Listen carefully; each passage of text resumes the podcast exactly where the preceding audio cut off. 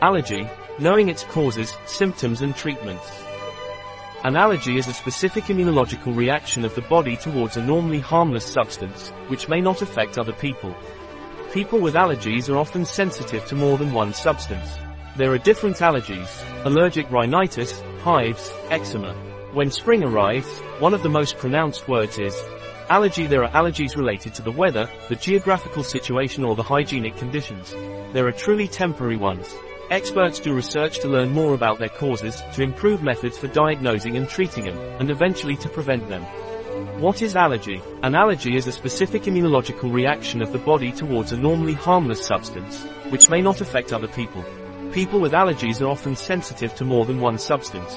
There are different allergies, allergic rhinitis, hives, eczema, factors that can cause allergy pollen. More information on pollen levels can be obtained at the different observatories in Catalonia at the following address. Aerobiological Information Point, Xarxa Aerobiologica de Catalunya, dust particles spores from flowers or fungi certain foods latex rubber insect poison medicines mites and fungi, causes of allergies mites are microorganisms of the arachnid family that live in mattresses, cushions or in the mosaic of houses. They feed on scales or dead cells that people's skin sheds. It is the excrement of these little animals that causes the allergy. Fungi are microscopic plants that grow in damp places. They are in the dust that forms on objects that have been tidy or closed for a long time, that have become moldy. They can appear as small white, green, or black dots on food. This substance generates thousands of very small particles, called spores, which pollute the air and cause allergies when inhaled.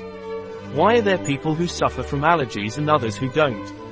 You can have a certain tendency to be allergic, in fact you're allergic to certain substances, although you have to expose yourself to the causative factors, Exposure to substances that cause allergies, allergens, at a time when the body's defenses are low, or during pregnancy, can lead to allergy development. What is an allergic reaction? Normally, our immune system reacts to invading agents, such as bacteria or viruses. In most allergies, moreover, the immune system reacts to a false alarm. When an allergic person comes into contact with the allergen for the first time, their immune system treats this element as an invader and mobilizes to fight it and it does this by creating large amounts of an antibody, disease-fighting protein, called immunoglobulin E, or IgE. Each IgE antibody is specific for one type of allergen. In the case of pollen, each antibody is specific to a type of pollen. When the allergen finds its specific IgE, it signals the cell to release powerful inflammatory substances, such as histamine. These chemicals act on different parts of the body, such as the respiratory system, and cause the described symptoms of allergies. In people who are not allergic, the nasal mucosa expels foreign particles into the throat, where they are swallowed or coughed up.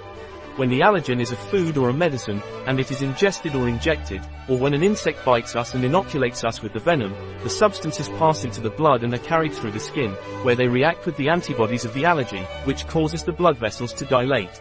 Then, the escape of the liquid at the local level causes the formation of crusts, or swelling.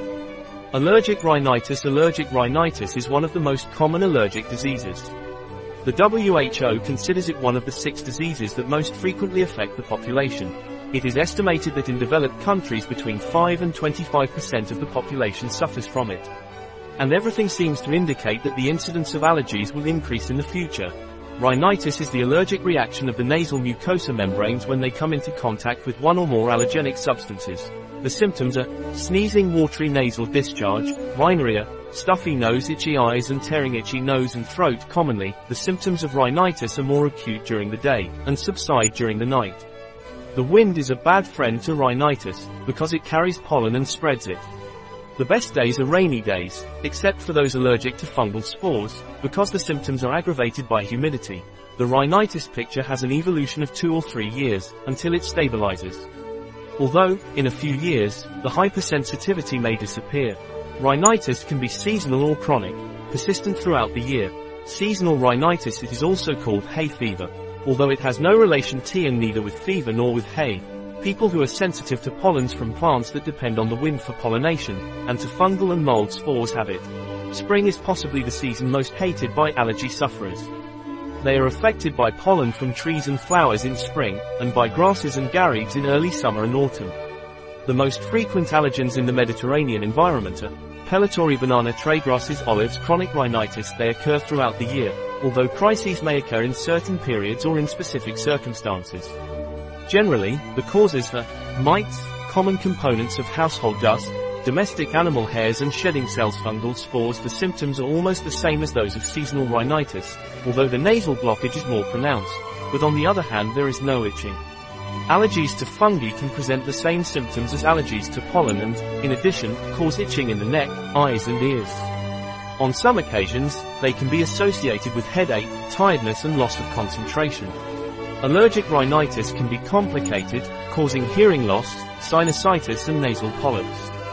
In children, they can cause changes in the bone structure of the palate and, even asthma. How is an allergy detected?